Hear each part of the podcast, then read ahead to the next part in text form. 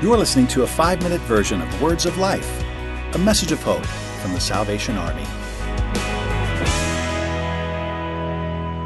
Now, the Salvation Army, of course, is worldwide. We've got listeners from all around the world, and, and this is not exclusive to the United States, but we're living in a post COVID world. You know, how did the church respond during COVID, and now what does it look like post COVID?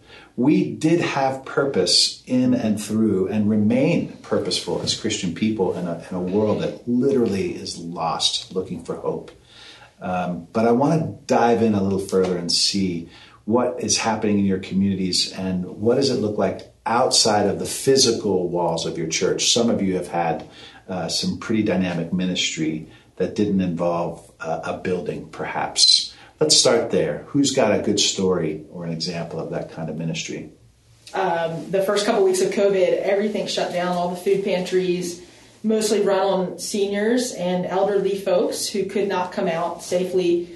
Uh, and so, really, the Salvation Army and our local food bank, we were the only ones left. And so we said, okay, we got to figure this out. The staff started getting really nervous because they're all their co people are home, and uh, they're like, well, we need to work from home. And I'm I'm trying to encourage them, saying, "Well, that's that's not my my role. Like I can't go home, and so we have to be here, and I and I need some staff. I need some help." And so we put the plexiglass up. Uh, and decided, okay, that's going to kind of keep us safe. And, and luckily, we renovated a building that gave us this beautiful window that we could crank open. And we had a lovely flower bed that we converted into a uh, food food box chute, and we would just like shoot these boxes out at people.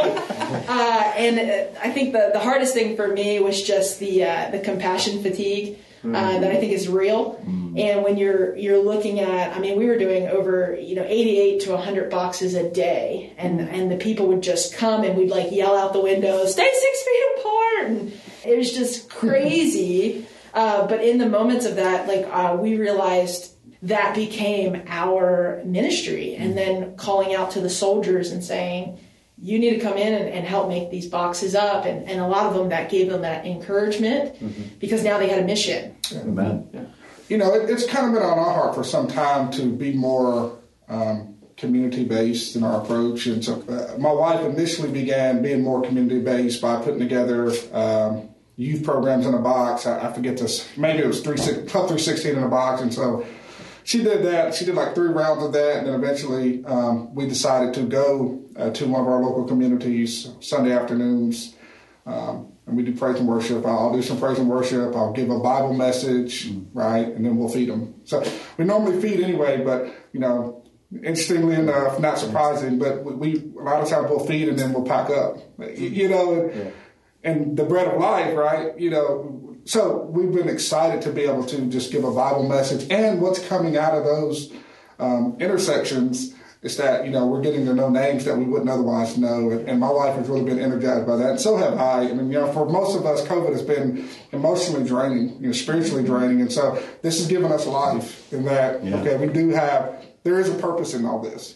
Um, you know, there, there's a sense that I've had times that like, am I doing enough? You know, and not am I doing enough service? Again, we have plenty of service things that we do, but am I doing enough for the kingdom? Am I doing enough for the kingdom? And I think for us, that's what spurred us to be more digitally based initially, because that's an extension. Okay, I can do that, right? Okay, now what else can we do? So, okay, parking lot praise.